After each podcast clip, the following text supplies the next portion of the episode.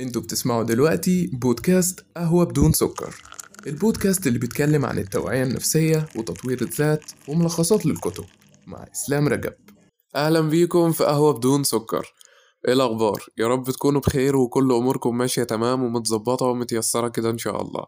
حلقتنا النهاردة مميزة شوية، هتكلم عن حاجة نفسي اتكلم عليها من زمان قوي وكلنا بنتعرض لها، وانا على المستوى الشخصي بتعرض لحاجة زي كده، وهي إدارة الأزمات، أو بمعنى تاني إزاي أتعامل مع الأزمات اللي بتمر عليها في حياتي. بتدخل علينا أزمات، بيدخل علينا ضغوطات، بتدخل علينا حاجات كتير صعبة وبنمر بيها، بس مش بنقدر نتعامل معها بالشكل الصح، أو لو تعاملنا معها بنطلع بخسائر كبيرة جدا. فتعال نشوف كده 8 نقط من خلالهم نقدر نتعامل مع ده بشكل صح وصحي، ونطلع بأكبر قدر من الاستفادة وبأقل قدر ممكن من الخسارة. يلا بينا.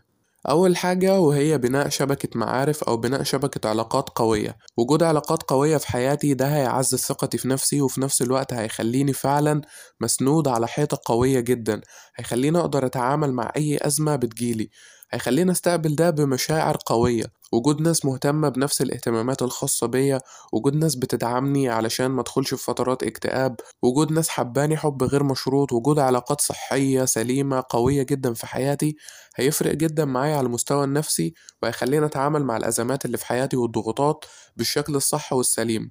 ده غير كم النصايح اللي انا هاخدها منهم وكم الدعم اللي هشوفه من خلالهم. فمهم جدا يكون عندي قاعدة قوية من العلاقات. تاني حاجة وهي ان انا احاول على قد ما اقدر ان انا اكون مسيطر على نفسي. يعني ايه مسيطر على نفسي؟ لازم في المواقف اللي زي كده اكون مسيطر على نفسي ومسيطر على مشاعري، واتحكم في نظرتي للامور. اكون مسيطر على نفسي بمعنى ما اندفعش، ما اعملش اي قرار لمجرد ان انا عايز اخلص من الازمة دي وخلاص، ما اتصرفش بناء على تفكير سريع أو تفكير في نفس اللحظة أو تفكير لحظي زي ما بيقولوا كده. لا، أخد وقتي، أضبط أموري، أفكر كويس، أفكر مرة واتنين وتلاتة، أستشير كل الناس اللي حواليا بهدوء تام، وأعرض أفكاري على كل الناس اللي حواليا واللي بيحبوني ويعزوني وعايزين يسمعوني. بلاش أتهور، بلاش أخلي الأزمة اللي أنا تعرضت لها أو بلاش أخلي الضغوطات اللي أنا تعرضت لها تخليني أفكر بشكل عشوائي ومفيش نمط للتفكير. أنا كل اللي أنا عايز أعمله إن أنا أخرج وخلاص. لو فكرت بالمنطق ده مش هعرف أخرج من الأزمة، لأن أنا حرفيا أنا كده بسحل نفسي في اللاشيء. أنا عايز أخرج من حاجة أنا لسه أصلا مش عارف إيه هي ولا فكرت فيها. فمهم جدا ان انا اخد وقتي، مهم جدا ان انا استشير كل اللي حواليا، مهم ان انا اسيطر على مشاعري وبلاش ابالغ في اي شعور بالمعنى الحرفي. ثالث حاجة وهي لازم نتعلم مرونة. يعني ايه برضو مرونة؟ الحاجة دي او الكلمة دي بنشوفها كتير، سواء في كتب، في مقالات، على فيسبوك، ناس كتير بتتكلم وبتقول اتعلموا مرونة، لازم يكون عندك مرونة. طب ايه هي المرونة؟ المرونة انه يكون عندي قابلية للتغيير، ان انا اكون حابب ان انا اتغير، ومش حابه بس انا عندي تكيف مع ده، ان انا ما عنديش مشكلة ان انا اتغير، ما عنديش مشكلة ان انا اتغير للاحسن. انا متقبل ده بصدر رحب، وعارف ان سنة الحياة عبارة عن مراحل بنتغير فيها. فمهم جدا ان انا ادرك التغيير. لازم اكون مدرك فعلا ان حياتي مش هتفضل ثابته طول العمر، مش هفضل طول حياتي بنفس الشخص، بنفس الكاركتر، بنفس كل الصفات بتاعتي، بنفس التحديات، بنفس الضغوطات. لا خالص، كل حاجة بتتغير، وكل ما بنعدي بضغوطات ومشاكل وأزمات كتير، كل ده لما بيخلينا ننضج أكتر ونعرف نتعامل معاه بشكل أقوى. احنا بنتعرض للألم مش علشان يكسرنا، احنا بنتعرض للألم علشان نتعود عليه ويجيلنا ألم أقوى منه نقدر نتعامل معاه. ده الهدف من الألم، ده الهدف من الأزمات، ده الهدف من الضغوطات اللي بنتعرض لها، إن احنا نعرف نتعامل معاها لأجل إن احنا نتعامل مع الأقوى اللي هيجيلنا بعد كده. فمهم يكون عندي مرونة واستقبال لكل حاجة بتحصل لي وهتحصل لي في حياتي. النقطة اللي بعدها وهي بلاش مبالغة، بلاش نبالغ في شعورنا أو بلاش نبالغ في الأمر. ممكن تكون حاجة بسيطة، ممكن الأزمة تكون حاجة بسيطة، ممكن الضغوطات تكون حاجة بسيطة، وإحنا نبالغ في ده ونوهم نفسنا إن في حاجات كتير هتحصل ناتجة عن الأمر أو الأزمة دي، وهي أصلا أبسط من البساطة. تمام؟ فمهم إن أنا أحاول إن أنا أهندل الأمور بشكل هادي جدا جدا جدا. بلاش نهول الأمور على نفسنا، بلاش نستصعبها، بلاش نفكر في الأمور بمنظور إن لأ مستحيل ومش عارف ألاقي حلول ودي حاجة صعبة أصلا، وأنا مين علشان أحلها إذا كان اللي قبلي معرفوش. بلاش أتكلم بالصوت ده، بلاش أتكلم بالنبرة دي، لأ ما ينفعش، ده مش هيحل. اللي هيحل إن أنا أهدي نفسي وأتعامل مع الأمور ببساطة جدا، وأبص للأزمة دي بمنظور بسيط، إنها حاجة بسيطة ربنا أراد إن هي تكون في حياتي علشان تأهلني للمرحلة الجاية مش عشان تكسرني. دور على الحاجة اللي هتفرحك وسط كل الأزمات دي. أيوة مظبوط، على فكرة وسط كل الأزمات والضغوطات دي بتلاقي حاجات صغيرة كده ممكن تفرحك، خيوط نور كده تحس ربنا بيبعتها لك علشان تهون عليك الأزمة دي وتقدر تخرج منها وتقدر تتعامل معاها. فدور على الخيوط الصغيرة دي، لأن من خلالها هتقدر تحل المشكلة والأزمة اللي انت فيها. خيوط تكاد تكون صغيرة ومش باينة، بس حقيقي النور بتاعها كفيل جدا إنه يخليك تعديها وتتجاوزها وتعدي كل المرحلة دي بمنتهى التصالح وبمنتهى السلام.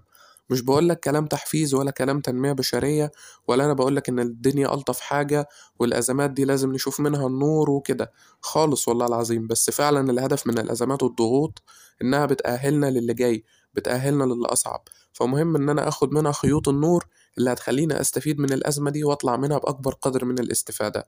وده هيحصل عن طريق المرونة، وإن أنا أستقبل فعلا ده بصدر رحب جدا كمان. فزي ما قلنا النقاط كلها بتكمل بعض. نيجي بعد كده لموضوع الثقة بالنفس. مهم ان انا ابني ثقتي بنفسي.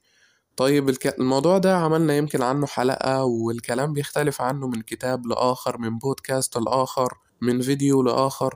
كل واحد بيكون ليه نظرة معينة في الثقة بالنفس، لأنها حقيقي ملهاش قاعدة ثابتة. احنا بنتكلم عن الثقة بالنفس بناء على الأمر نفسه، بناء على العلاقات، بناء على أمور كتير جدا.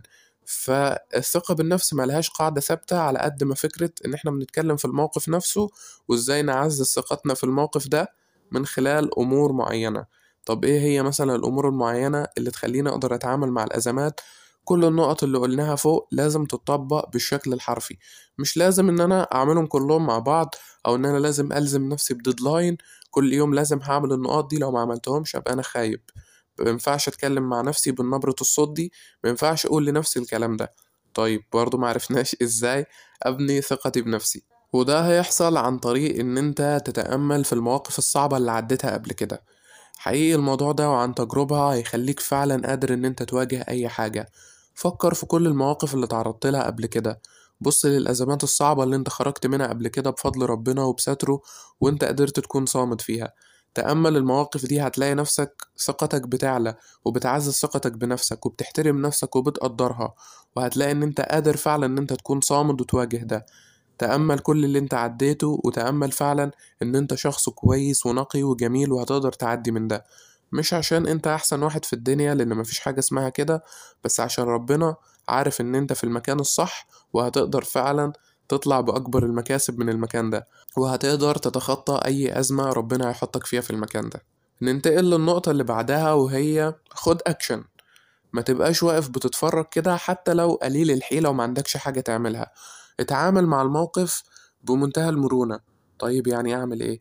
حتى لو كانت حاجة صغيرة أنت هتعملها، فكر، قيم، حلل، اسأل نفسك المشكلة اللي انت فيها دي حصلت بسبب ايه؟ عرفت الأسباب، دور على حلول. مش عارف تعمل ده، زي ما قلنا السبب الأول، روح للعلاقات اللي احنا بنيناها، العلاقات القوية اللي هتبقى معاك في الأزمات، اللي هتبقى معاك وبتدعمك في كل الأوقات. فمهم ان يكون في اكشن او في رد فعل منك، في تصرف انت بتعمله، ايا كان رد فعلك سواء كان كبير او صغير او كان عبارة عن ايه بالظبط، بس هيعزز ثقتك في نفسك وهيخليك تقدر تتعامل مع الموقف بالشكل الصح، وحتى لو ما كانش بشكل صح بس هتكون قادر ان انت تتعلم من الدرس. فمهم يكون في اكشن، مهم يكون في قرارات، مهم تكون مبادر في حاجة زي كده. واخيرا وليس اخرا، عايزك تكون ايجابي شوية. مش كلام تنمية بشرية، بس فعلا لازم تكون في المواقف اللي زي كده إيجابي. إيجابي عن طريق المشاعر الخاصة بيك، إيجابي عن طريق السلوك اللي هتعمله، إيجابي عن طريق رد الفعل اللي انت هتعملها، إيجابي عن طريق نظرتك للأمور وللأزمات اللي بتحصل من حواليك. نظرتك للأزمة لو كانت بشكل سلبي عمرك والله ما هتقدر تتخطاها ولا تقدر تعدي منها، لكن لو نظرت ليها بشكل إيجابي ونظرت ليها بمنظور إن ربنا حطني في الأزمة دي علشان يعلمني حاجات كتير تأهلني لفيما بعد، لأن ربنا واثق فيا، لأن ربنا عارف إن أنا هقدر أتجاوز ده، لأن ربنا عارف إن أنا قد ده أصلا، لأن ربنا حطني في المكان ده علشان أنا الوحيد اللي هقدر أتعامل مع الأزمة اللي هو عرضني ليها. فكر بالمنظور ده، وفكر بمنظور إيجابي إن أنت هتقدر تتخطى أي أزمة ربنا حطاك فيها. طيب ليه؟ لأن ربنا واثق فيك، ربنا مش عايز يكسرك، ربنا مش عايز يذلك، ربنا مش عايز يشوفك في حالة وحشة، ربنا عايز يقويك ويأهلك للي جاي، وانت قد ده على فكرة، ومش كلام تنمية بشرية خالص. طول ما انت قاعد في المكان ده اعرف ان انت قد اي حاجة هتحصل فيه. بص لنفسك بالمنظور ده، هتلاقي حاجات كتير والله بتتحل. وبكده نكون خلصنا كام نقطة كده ممكن يخلونا نقدر نتعامل مع الأزمات دي. بتكون عبارة عن وجهة نظر شخصية أو بناء على تحليل من كم مقال، على قراءات في بعض الكتب، فمش شرط ان النقاط دي كلها تنفع معاك، مش شرط ان كلها على بعضها تنفع معاك. ممكن بعض النقاط منهم تنفع وبعض النقاط لا، ممكن النقاط كلها ما تنفعش معاك. فما تلزمش نفسك تقول ان ال8 نقط دول لو ما ظبطوش معايا يبقى العيب فيا وانا فاشل وانا ونبدا في دوامه جلد الذات. بلاش جلد ذات، مفيش قاعده ثابته، مفيش حاجه هتمشي على كل الناس، مفيش قاعده هتمشي على كل الناس، مفيش رولز هنمشي عليها كده او نقاط هنمشي عليها كل الناس هتقدر تتجاوز الأزمات بسبب النقاط دي خالص. كلنا بطباع وشخصيات مختلفة، فبالتالي بنحاول على قد ما نقدر إن احنا نتعامل ونهندل الدنيا من خلال الأزمات.